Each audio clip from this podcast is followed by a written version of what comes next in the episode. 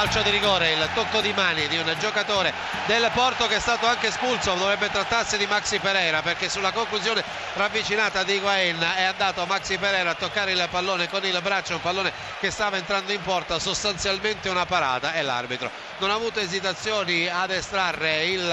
rosso diretto, colpo Eh di sì. testa di Manzukic, parata di Casillas, pallone che rimane all'altezza all'interno dell'area piccola a sinistra, arriva Higuain, prova a trasferirlo in porta, trova la parata di Maxi Era una Pereira, parata, una effettivamente. parata vera e propria ed allora cartellino rosso e calcio di rigore per la Juve con Paolo Di Bala che andrà a battere con il sinistro, Di Bala contro Casillas, solo grandi firme in questo ottavo di finale di ritorno della Coppa dei Campioni, l'attaccante numero 21 contro il portiere eh, della formazione lusitana, l'ex capitano del Real di Madrid, parte con il sinistro Di Bala, il tiro rete,